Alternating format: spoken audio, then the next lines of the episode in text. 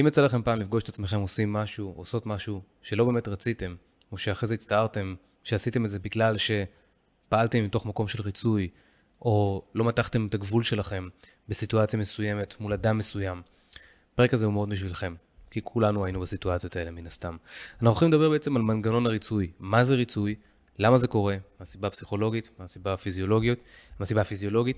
אה, אנחנו הולכים לדבר על איך זה מתקשר לחוויית עבר שצרובה לנו בגוף, ואיך אפשר גם להתמודד עם אה, תופעה של נקרא לזה אובר ריצוי, או ריצוי בצורה, בכמות שאנחנו מרגישים לא בנוח עם זה שזו ההתנהגות שלנו. אני גם אציע לכם כמה רעיונות פרקטיים, אשכרה, כדי להתחיל להניע את עצמכם מתוך מקום של ריצוי, דברים שאני גם מכיר על עצמי, חלקם עשיתי, חלקם תוך כדי המחקר שלי אמרתי, וואלה, זה רעיון טוב, אז החלטתי לאמץ את זה ולהביא לכם את זה. אני אגיד לכם שזה לא אה, פרק של אה, טיפים, כן? זה פרק שכאילו, וואלה, יש פה מנגנון הגנה שנקרא ריצוי ואנחנו צריכים לעבוד עליו, וזה דבר שלוקח זמן, אבל כרגיל, למי שיש את האומץ לצלול פנימה, הולך להרוויח בכל הקופה. אז יאללה, בואו נתחיל. אז הסיבה בכלל לפרק הזה זה שהייתה לי שיחה עם איזשהו אדם שאמר לי, שהוא לא מצליח להגיד לא. וכל פעם יש לו תקופות כאלה של אני יותר מצליח להגיד לא, ואני פחות מצליח להגיד לא. וכשהוא מתכוון להגיד לא, הוא מתכוון במקרה שלו, כל מיני אירועים שהוא מוצא את עצמו הולך אליהם, אה, בלי שהוא באמת רוצה. ואז הוא שואל את עצמו, למה כיליתי את הזמן? למה שמתי שעתיים, או שעה, או שלוש שעות עכשיו על משהו, לשבת עם בן אדם, ללכת לאירוע, שאני בכלל לא רוצה לעשות את זה. ואז התחלתי לחשוב על העניין הזה של ריצוי, ואיפה ריצוי פוגש אותי במציאות היומיומית שלי. ואני חושב שאני בעצמי הייתי בן אדם פעם הרבה, הרבה, הרבה, הרבה, הרבה יותר מרצה. זאת אומרת, הייתי בן אדם מאוד מאוד מרצה פעם. אה, הצלחתי להתגבר על מנגנון ההגנה הזה, או להחליף אותו בצורות הגנה אחרות, כי ההגנה עדיין נדרשת, ואני עוד מעט אתייחס לאיזה הגנה ועל מה אני מדבר. אה, אבל השיחה שלי עם אותו בן אדם הזכירה לי בעצם את עצמי, ואמרתי, בוא נצא קצת לאיזשהו מסע של מחקר, מחקרון, על העניין הזה של ריצוי ובכלל למה זה קורה. אז בואו נתחיל רגע בכלל מה זה ריצוי, כן? ריצוי, קודם כל, תסתכל על זה בתור אה, תגובה אוטומטית, פיזיולוגית, שמגיעה מתוך הגוף שלנו, משפיעה בעצם על צורת ההתנהגות שלנו, וכל מטרתה היא בעצם להתמודד עם סטרס או איום שעולה, אני כמובן תכף ארחיב על זה, אבל אפשר להגיד שריצוי בהיעדר מילים יותר יפות, כי אנחנו לא רוצים לייפות את המציאות, זה סוג של מחיקת העצמי שלי. זה פתאום לגלות שלא לא הייתי, לא הייתי אני בסיטואציה מסוימת. אולי נכנסו לי לטריטוריה, אולי ממש פלשו לגבול שלי, כן? במובן, ה, במובן הרגשי. יכול להיות שעשיתי אה, משהו ש... לא הייתי רוצה לעשות אותו, אבל בסיטואציה המסוימת הזאת, עם האדם המסוים הזה, כן עשיתי אותו. זאת אומרת, יש פה ממש מחיקה של העצמי לרגעים ספציפיים, לתקופת זמן קצרה. יש כמובן מי שאצלו הריצוי הוא מנגנון שעובד אצלו ממש שעות נוספות. גם אני הייתי כזה, ואז המחיקת העצמי הזו יכולה להיות למשך הרבה מאוד זמן, אפילו הייתי אומר, במקרה שלי, חיים שלמים, תקופת, תקופת חיים שלמים שהייתי בסיטואציה הזו. אז אמ, צריך להבין שריצוי באמת הוא עניין שמגיע ממקום שהוא פסיכולוגי, קדום, שנמצא לנו בגוף, צרוב לנו בגוף, ואנחנו פוגשים בעצם בזכות טריגרים שעולים במהלך היום-יום שלנו, את אותה תגובה פעם אחר פעם. זה יכול להתבטא בתלות בדעת, בדעות של אנשים אחרים, זה יכול להיות במצ... ב... ב... להתבטא במצב של אה, אקסטרה פגיעות מול אנשים שהם נרקסיסטים או אגוצנטרים, או מאוד בטוחים בעצמם כביכול, אבל שתופסים את, ה, שתופסים את, ה, את הספייס, כן? אה, אנשים שיש להם אה, נטייה לריצוי, אה, יכולים להיות חשופים למניפולציות שעושים עליהם הרבה הרבה יותר בקלות מאנשים אחרים. זאת אומרת, יש פה משהו של אובדן, באמת אובדן העצמי, אובדן הזהות האישית שלי, בין אם זה לרגעים קטנים ובין אם זה, כמו שאמרתי, לתקופות ארוכות יותר. חשוב לי להגיד, וגם אמרתי את זה בפרק הקודם, ריצוי הוא, הוא, הוא התנהגות פיזיולוגית, וחייבים להכיר בזה שזו התנהגות פיזיולוגית לא פחות מאשר שזו התנהגות פסיכולוגית. העניין הוא שמרבית האנשים מנסים לפתור התנהגויות כאלה ואחרות, כמו ריצוי ודברים אחרים, אה, בדרכים הפסיכולוגיות בלבד. כלומר, נגיד בתוך, בצורה של אה, שיח על הדבר הזה, שזה מעולה שלעצמו, כי זה שם במודעות את התופעה. זה אחלה, אני לא נגד השיח, כמובן. אבל אם אנחנו לא מבינים שהעניין הזה הוא קדום, מושרש, נוירולוגי, פיזיולוגי בתוך הגוף שלנו, אנחנו יכולים להתפתות ולחשוב שאם אנחנו, פתח מירכאות, נקבל החלטה להיות אדם לא אה, מרצה, זה יסגור את הפינה. וזה באמת יכול להחזיק יום, יומיים, שלושה, ארבעה, שבועיים. מתישהו יגיע הטריגר המסוים, האיום המסוים, שישלוף לנו את מנגנון הריצוי מתוך, ה... מתוך הבאר שאנחנו ניסינו לדחוק את זה. כי זה נמצא שם, זה נמצא איתנו כל הזמן. למעשה, העניין, העניין של ריצוי זה תגובה לסטרס שבעצם מעולם, לפי, לפי הגוף לפחות, הסטרס, האיום והסטרס מעולם לא הסתיימו. זאת אומרת, זו תגובה לסטרס של משהו שהתחיל פעם ותכלס עד היום לא הסתיים והגוף עדיין מחכה להתמודד עם הדבר הזה, להתמודד עם האיום הזה שמגיע. אני אחזור על מה שאמרתי בפרק הקודם, לטובת מי שלא שמע את זה, או לטובת מי שפחות מכיר, ומי שמכיר, סליחה, אני, יודע, אני אחזור על הקונספט הזה בהרבה מאוד פרקים, כי הוא בעצם הבסיס מבחינתי להתנהגות האנושית, איך אנחנו מגיבים לפצע, לטראומה, לאיזשהו משהו שנמצא בגוף. יש לנו בעצם את שלושת הדרכים המקובלות הידועות לנו, שזה fight, flight, freeze. זאת אומרת שהגוף שלנו, ברגע שהוא מזהה אה, סכנה, או יותר נכון, ברגע שהמוח, המערכת הלימבית שבמוח, מזהה איזשהו איום, או איזושהי סכנה, או איזושהי חוסר ודאות, או איזושהי אי נחת, משהו שהוא לא מצב, נקרא לזה בגדול מצב מיטיב, המערכת הלימבית תפעיל לנו את הגוף בשלל אה, דרכים שמטרתם להילחם באותו מצב לא מיטיב, שזה יכול להיות fight, שזה אנחנו יוצאים למלחמה, זה יכול להיות מלחמה מילולית, זה יכול להיות התקפי זעם, זה יכול להיות התפרעויות בכביש, זה יכול להיות לריב אנשים בפייסבוק, כל סוג של מלחמה שלנו כנגד העולם, היא תהיה לגיטימית מבחינת, הא... מבחינת הנשמה שלנו, מבחינת האופי שלנו, מבחינת הגוף שלנו, כי אנחנו צריכים להתמודד עם איום שמגיע. אופציה שנייה, שחוץ מפ... מ fight יכול להיות flight, שזה בעצם להתנתק מהמקום, מהמקום שבו אנחנו נמצאים. מה זה להתנתק? זה להיות לא נוכח. אתם בטוח מכירים אנשים שמנותקים לכולנו יש מצבים של התנתקויות. התנתקות זו דרך שלנו להעלים את עצמנו ככה, כדי לא להתמודד עם הדבר. לברוח מהדבר, לצורך העניין, כן? והכל בנוי בעצם, שוב, אני לא רוצה לחזור על כל זה, כי זה גם דיברתי בפרק הקודם, אבל כל, בעצם, כל הדברים האלה בנויים בעצם על זה שהמוח בנה מנגנוני הגנה להתמודד עם איומים קיומיים של טורפים או של whatever uh, שמגיע, ואנחנו ב-2023 עדיין נמצאים במקום שכל איום נתפס על ידי המוח כאיום קיומי. זאת אומרת, המוח לא יודע להבדיל בין האיום הקיומי, האמיתי קיומי, לבין אי הנחת שמגיעה לי כתוצאה ממייל מלקוח זועם ואיך אני אגיב לזה. זה אותו איום קיומי מבחינתו של המוח. ההבדל הוא שבמרוצת השנים מתפתח עוד חלק של המוח שנקרא הקורטקס, שהוא השכל הישר, החושב, שהוא בעצם זה שמאפשר לנו לעשות סוג של רגולציה, להבין שאנחנו, לא, שהמייל של הלקוח הוא מייל מלקוח והוא לא אריה רודף אחריי. זה בעצם מאפשר לנו להכניס את הדברים לפרופורציה. אבל עד שהשכל הישר נכנס לעבודה ומצליח להתחיל לעשות לנו את הפסיכת היגיון הקטנה הזאת, יכול לעבור זמן, בין אם זה דקות, בין אם זה שעות, בין אם זה ימים, בין אם זה חודשים, ויש סיטואציות, ועל זה אנחנו מדברים פה, שכשמתעורר האיום, אנחנו תקועים עם האיום עד שהשכל הישר יתעורר על עצמו, וזה אנחנו לא יכולים לדעת מתי זה יקרה. אבל יש כמובן פעולות שאפשר לעשות כדי להחזיר את השכל הישר, ואנחנו תכף נדבר אה, גם על זה. קיצור, fight and flight, שתי הדרכים האקטיביות שאנחנו נוקטים כדי להתמודד עם מצב איום. אם שתי הדרכים האלה לא עבדו, אנחנו נכנסים למצב של freeze. freeze, קיפאון, סיטואציה שבה אנחנו עומדים מול הפנסים של האוטו, שרד, שנוסע לכיוון שלנו, ולא יכולים לעשות כלום. שיתוק שאוחז בנו, כן? זה המצב השלישי המקובל, הידוע. עם השנים, בשיח הפסיכולוגי, כשדיברו על ה-fight, fight, fight, flight and freeze, נוסף גם דבר רביעי, שהוא fawn, F-A-W-N. וה-fawn במקרה הזה, הכוונה פה לריצוי. ובמקרה הזה זה אומר שאנחנו, כשאנחנו נמצאים במצב של סכנה או איום, אנחנו ניכנס לאיזשהו state of mind, state of being כזה, ששם את עצמנו במקום שבו היריב שלנו, האויב שלנו, האיום שלנו, כן, ואני מזכיר לכם, מבחינתו של המוח זה אריה רודף, מבחינתנו זה מייל מלקוח או מהקולגה או ויכוח עם בת הזוג שלי או whatever, כן? אנחנו נכנסים למקום שהוא אה, מסמן לצד השני, אני לא איום בשבילך. או במילים אחרות, חוס עליי. כי אם אני לא מסוגל להילחם, ואני לא מסוגל לברוח, ואני לא, וה, והקיפאון לא עובד לי, אני אתחיל בחנופה, בריצוי, בלאפשר, אמ, ועוד כל מיני דברים שעוד שניה נתייחס אליהם, שכאילו שמים את זה בתחפושת אולי של ערכים גבוהים יותר כמו נתינה וקבלה והכלה.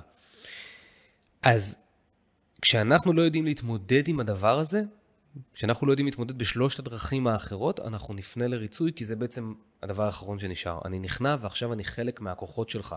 אני לא באמת היריב שלך או האויב שלך. אנחנו מרצים את הצד השני על מנת שנוכל להרגיש שמקבלים אותנו, ואז האיום בעצם אה, מוסר. אם אני חלק מהמחנה שלך, אתה לא יכול לצאת איתי למלחמה, נכון? עכשיו, המקור של התנהגות מרצה היא בדרך כלל, כן, אה, מגיעה מחשיפה להתנהגות נרקסיסטית מצד ה-caregiver או מצד בר סמכה, caregiver במובן של המטפל שלנו, ההורים, משפחה, אחים, אחיות, או ברי סמכה אחרים בגילאים צעירים, גננות, מורים וכולי וכולי.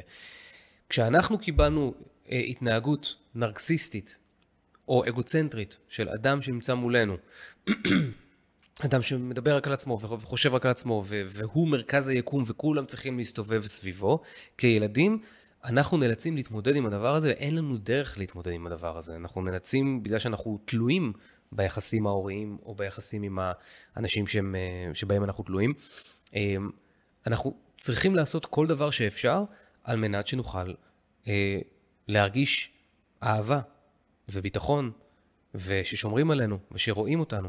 ואם אנחנו נמצאים ביחסים עם אנשים נרקסיסטים, כ- כילדים, כן? אם אנחנו נמצאים ביחסים עם אנשים נרקסיסטים, ואנחנו מנסים לגזור, לגזור, אה, לגל, סליחה, לגזול לתשומת הלב אלינו, כי אנחנו ילדים בסיפור הזה, ומולנו עומד בן אדם שכל כל העיניים אליו וכל תשומת הלב אליו, ייווצר פה קלאש, ייווצר פה חיכוך, תיווצר פה מלחמה. יכעסו עליי, ישלחו אותי לחדר, אני ארגיש את זה בצורות פאסיב אגרסיביות שאני לא יודע, לא, יודע, לא יודע להסתכל עליהן כי אני עדיין ילד, וכל מיני דברים מהסוג הזה. ולכן הילד ילמד בסיטואציה הזו מהר מאוד שעדיף לו לשתף פעולה, להתרצות, לרצות, לוותר על עצמו, אה, על מנת שיוכל להרגיש בבית, ש, ש, שמקבלים אותו.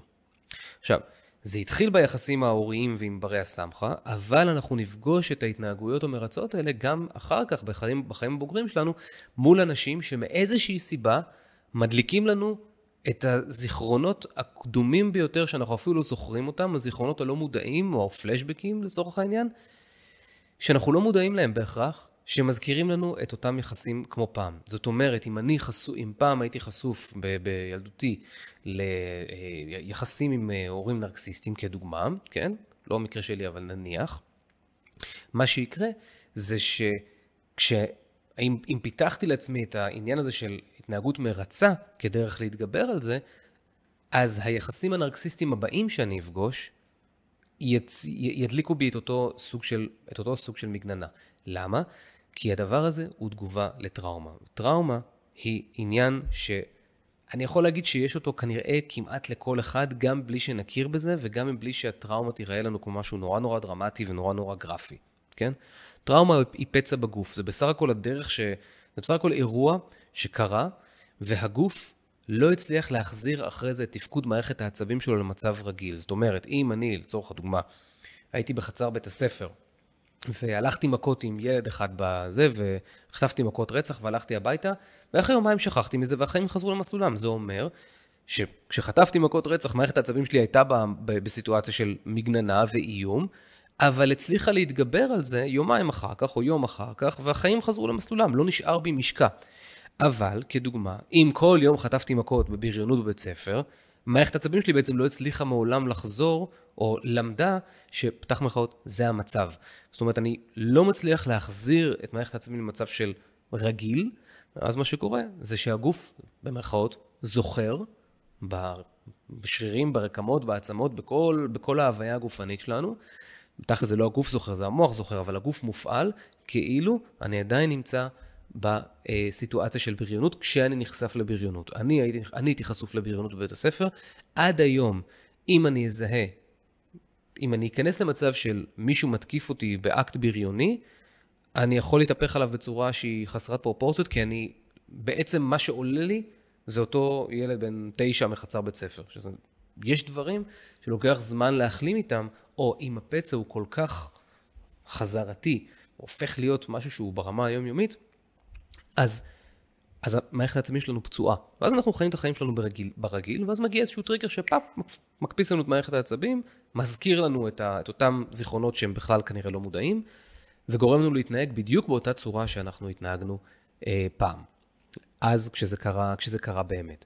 התפקיד שלנו זה לשחרר את הטראומה מהגוף, אבל התפקיד שלנו לפני כן זה להכיר בכלל שיש לנו טראומות, שאנחנו כולנו אנשים שחיים עם איזשהו סוג של פוסט-טראומה בגוף, לא כולם וכולי וכולי, אני נוטה להאמין שמרביתנו בלי, בלי, להיות, בלי להיות מודעים לזה, אנחנו פשוט קוראים לזה פסיכולוגיה, אנחנו קוראים לזה פצעי עבר, אבל פצע מהעבר, טראומה, כן?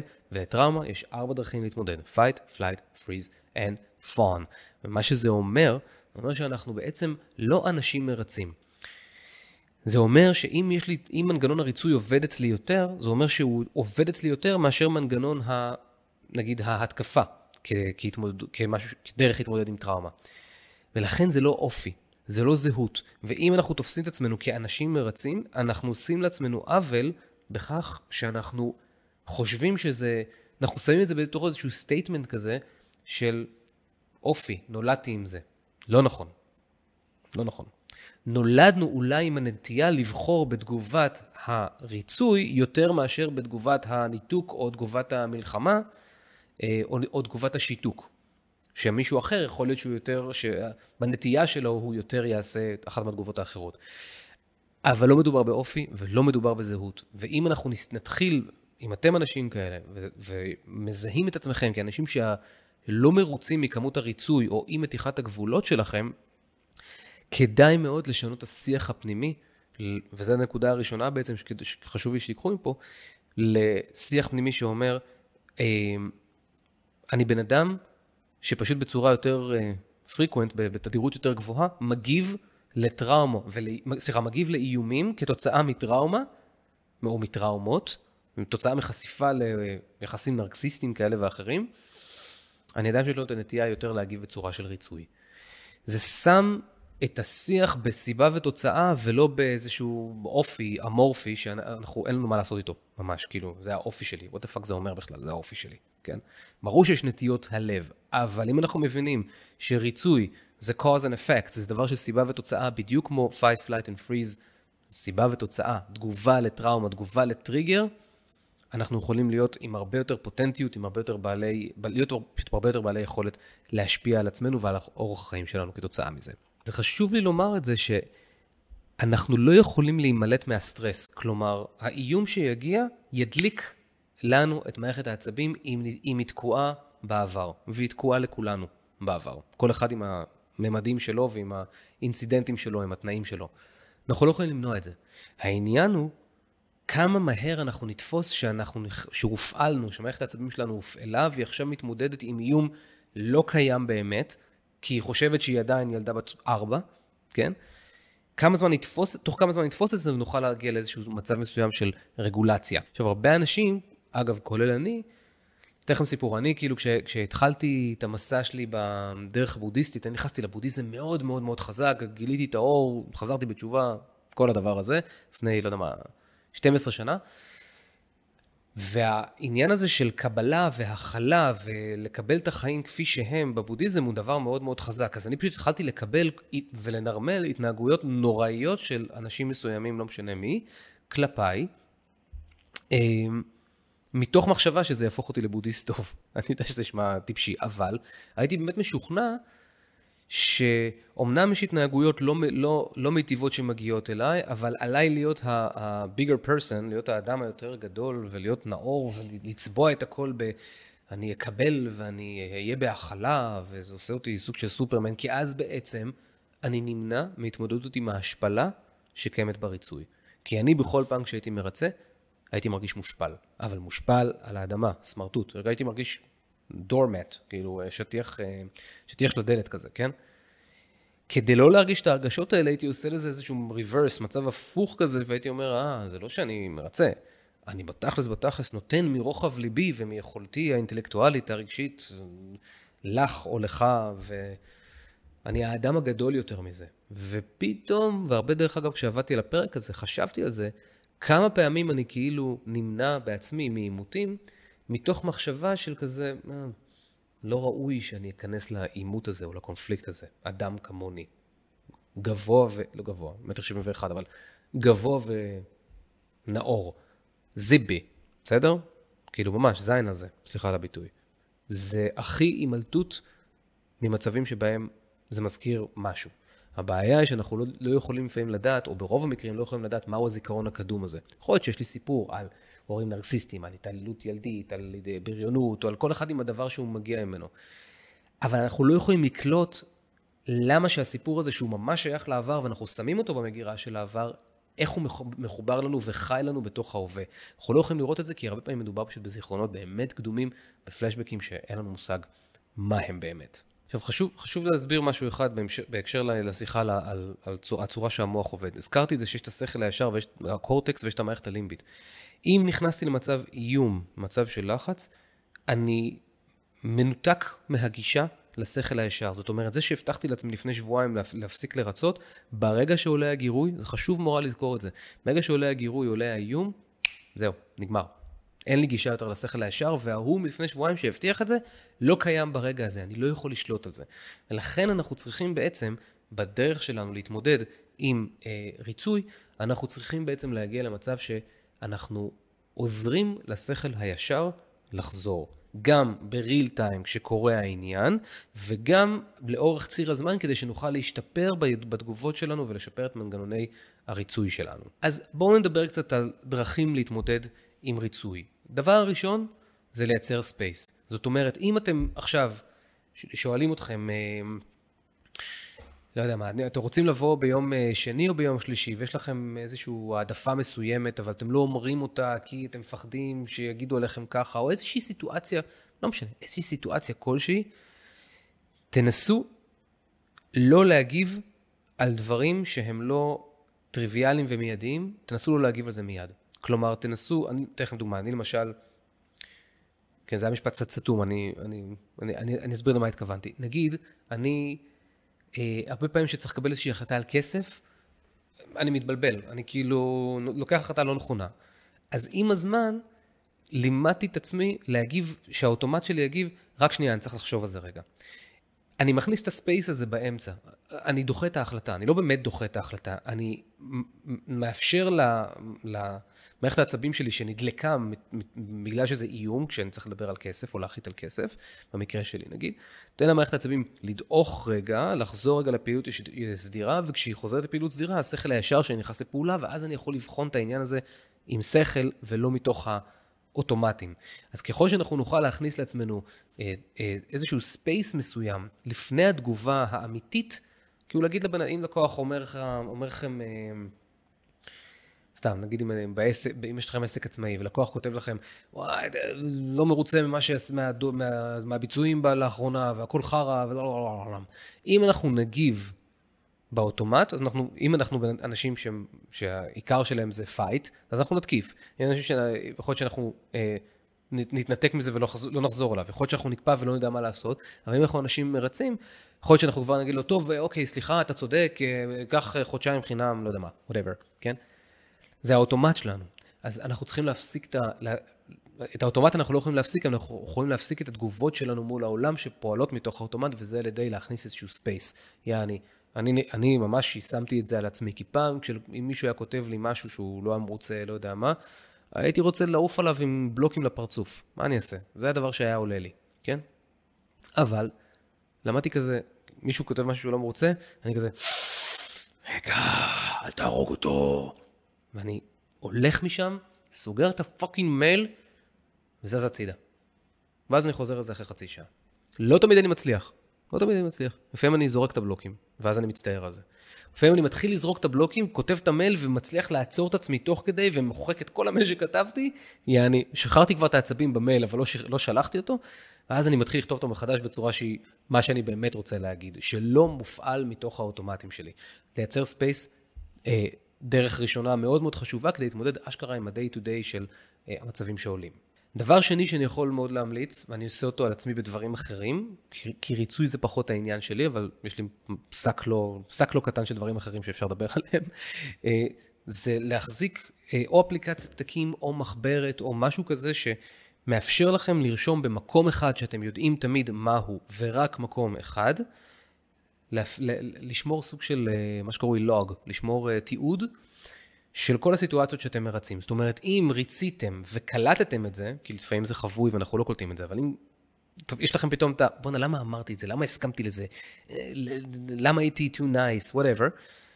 תחו פתק, או תכתבו במחברת הזאת, תאריך של אותו יום, ותכתבו ממש את פרטי העניין. כן? מה קרה? הייתי בסיטואציה עם בת הזוג שלי, והיא אמרה ככה, ואז אני אמרתי ככה, ואז קלטתי שאני לא רציתי בכלל לעשות את זה וזה, ועשיתי את זה בכל זאת. בסדר? תכתבו את זה. אם אתם יכולים להרשות, להרשות לעצמכם, כאילו, יש הרבה אנשים שפשוט לא כיף להם עם זה, תקליטו את זה גם. תשמעו את זה, כדי שתשמעו את זה אחר כך, אני תכף אני אגיע לזה. ברגע שאנחנו מתעדים עם ציר החיים שלנו שמתקדם, אנחנו מתעדים את כל האינסידנטים האלה, אנחנו בעצם מאפשרים לעצמנו תיעוד של איך המוח שלנו עובד ומגיב, ולתעד את זה בזמן שזה קורה.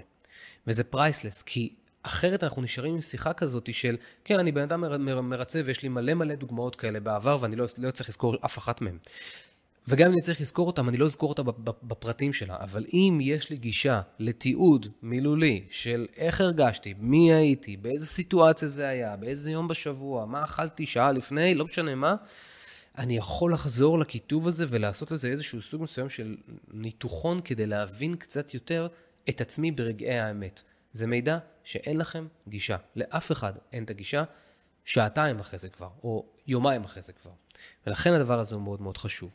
אז תסתכל על זה בצורה סיסטמטית, ששמרו לעצמכם איזשהו בלוק, בלוק כתיבה שהולך איתכם לכל מקום, או עדיף בטלפון, כאילו, כי זה באמת הולך איתכם לכל מקום, איזשהו פתק שפשוט ongoing, או סדרה של פתקים, שאתם יודעים ששם אתם כותבים את התיעוד של המקרה. עכשיו, כשאתם כותבים את זה בעצם, אתם מפעילים את השכל הישר. זה כבר מכניס יותר רציונליזציה לסיפור הזה, ואתם פתאום, דרך הכתיבה, תבינו את עצמכם יותר טוב מה בעצם היה שם.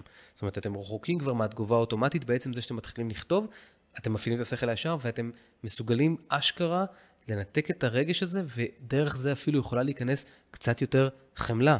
שנייה לפני כן הייתם בכעס ועצבים על עצמכם, ופתאום הדבר הזה, ההתמרה של האירוע לצורה מילולית, הופכת את זה ושמה את זה בפרופורציות אחרות, וגורמת לזה להיות משהו שכן, זה קרה לי, ואני יכול לראות את עצמי בחמלה על זה. כי אני לא כזה דפקט כמו שדקה לפני שכתבתי את זה, ככה הרגשתי. אתם יכולים גם להוסיף בתחתית של כל דף, כזה בצורה אוטומטית, זה לא אני שמרצה, זאת מערכת העצבים שלי שמגיבה. הקטנה הזאת, התזכורת הקטנה הזאת, זה לא אתם מרצים, זה לא אופי, לא נולדתם עם זה, זה לא אוזן במצח. זה מערכת עצבים שתקועה בקיפאון שלה, והתפקיד שלנו פה זה לחשוף את עצמנו ולהיות במודעות כמה שיותר לפרטי פרטים, כדי שנוכל עם הזמן להתחיל לשחרר את התחושה הזאת. אפשר כמובן לשים לב איפה זה קורה יותר, עם חברים, עם זוגיות, משפחה. אני לא רוצה לסבך לכם את החיים יותר מדי, אבל אתם יכולים לעשות את זה גם בצורה כזאת של לתייג, אם, אם, אתם, אם יש לכם אפשרות לתייג את הפתק, זוגיות, חברים, משפחה, בוסים, קולגות, לקוחות, ואז אם אתם תרצו, אתם יכולים להסתכל כזה בבת אחת על כל הפתקים שתייגתם כמשפחה, ולראות את כל הסיטואציות שתיעדתם, אה, בהקשר של משפחה או בהקשר של נגזרת אחרת, חברים, זוגיות וכולי. עכשיו, אם אתם רואים שזה קורה לכם יותר, נגיד עם חברים, או יותר עם זוגיות, או יותר עם משפחה, whatever, אתם יכולים לכתוב לעצמכם מסמך של מה אני מוכן ומה אני לא מוכן. איפה אני רואה את החולשות שלי בסיטואציה הזאת. כאילו, ממש לכתוב איזשהו סוג של, אני יודע, מערכת כללים כזאת, של עד כמה אתם מוכנים לתת, או מה אתם לא מוכנים להרגיש בשום סיטואציה, כן? ועצם זה שתכתבו את זה, גם זה יוציא, יוציא את העקרונות שיש לכם בירכתי הראש כאידיאולוגיה או כעקרונות, למשהו שהוא כתוב ושם את זה באיזשהן פרופורציות יותר נכונות ומדויקות, ואתם תבינו את עצמכם יותר טוב. ואז כשאתם תיכנסו למערכ... לא... לאותה מערכת יחסים זוגית, יש לכם איזשהו מסמך כזה ברקע שכתבתם לפני שבוע, ו... או לפני שבועיים, או לפני חודשיים, שמגדיר לכם קצת יותר את מה חשוב לכם. עכשיו, המסמך הזה, אם תגדילו לעשות ותשימו לעצמכם רימיינדר כל שלושה ימים לקרוא אותו, אתם תכניסו לעצמכם ליומיומיות שלכם יותר נוכחות של מסמך העקרונות הזה שאני רוצה לעצמי. וככל שנכניס את זה יותר לחיים היומיומיים שלנו, ככה אנחנו נזכור את זה יותר. ככל שנזכור את זה יותר, אנחנו נזכור את זה בעצם מהלב, מהקרביים שלנו, לא מהשכל. כי כמו שאמרתי, כשקורה האיום, אין שכל, הוא מתנתק. וככל שאנחנו פעם ביומיים, פעם בשלושה, פעם ביום, מתי שאתם חושבים, תקראו מי זה היאיר הזה, או whoever ששמכם, שמי זה היאיר הזה ש... אה, איך יאיר רוצה להיות בסיטואציה הזו, הזוגית, המשפחתית, בהקשר של ריצוי, אתם מבטיחים לעצמכם הרבה הרבה יותר, הרבה יותר נוכחות של האני העתידי שאתם רוצים שהאני של העבר כתב, כדי לעזור לאני של ההווה. עכשיו, כל הדבר הזה כמובן שתרגול של מיינדפולנס ברמה היומיומית מאוד עוזר. עצם הכתיבה הזאת זה גם סוג של מיינדפולנס, התבוננות במחשבות, אבל תרגול של מדיטציית מיינדפולנס במובן הקלאסי שלה יכולה מאוד לעזור, אה, כדי לתפוס את המחשבות האלה כשהן עולות. מאוד מאוד יכול לעזור. עכשיו, עוד דבר שכדאי לקחת בחשבון, עוד צעד פרקטי, שהוא סוג של בין פרקטי ללא פרקטי, זה לזכור שאין לכם שום אחריות על התגובה של הצד השני, ושהצד השני לא יקבל בברכה אם הרגלתם אותם ליחסי ריצוי, לא יקבלו בברכה את זה שאתם פתאום עומדים על שלכם. אתם לא הולכים למות מזה. הצד השני הולך לכעוס אולי, הולך להתעצבן, אולי לא הולך לקבל, וזה שלו ושלה, וזה לא בעיה שלכם. אתם לא הולכים למות מזה. אם תזכרו שזו מערכת עצבים שתקועה על פחד היסטורי, וזה מה שזה, לא, אה, אין לכם שום סכנה. תשתמשו ממש בתפיסה הזאת. זהו, אז אה, אני חושב שבזה דיברתי על כל הצדדים הפרקטיים שלדעתי אפשר לעשות, על סיסטם שהוא טכנולוגי, אבל לדעתי מאוד מאוד יכול לעזור, על הסיבות למה. אם אהבתם את הפרק הזה, אני ממש ממליץ, ממליץ לכם, או מזמין אתכם יותר נכון, אה, לעשות לייק על העמוד, לעשות subscribe על העמוד, אני ממש רוצה להחיות את, ה, את היוטיוב הזה, אה, ולהגדיל אותו ולהגיע לעוד אנשים, כי אני ממש רוצה כזה שיהיה הרבה יותר, אה, גם את היוטיוב וגם את הפודקאסט שלי. בא לי פשוט לעשות הרבה יותר. כאילו נכנסתי ל drive של, יצאתי מה, מהמאורה שלי של ארבעה חודשים, ויאללה בואו בוא נחזור לתת בראש. אז תעזרו לי על ידי זה שאתם מפיצים את הוידאו הזה, או את הפודקאסט הזה, ועושים לייק, מגיבים, כל דבר שכזה, שאני אוכל להרגיש אתכם, שנדע אם התוכן הזה דיבר אליכם, אם הוא תרם לכם. אה, וזהו, ואני מקווה שנרתמתם ושיהיה לכם כיף, ותודה רבה שהקשבתם או צפיתם. יאללה ביי.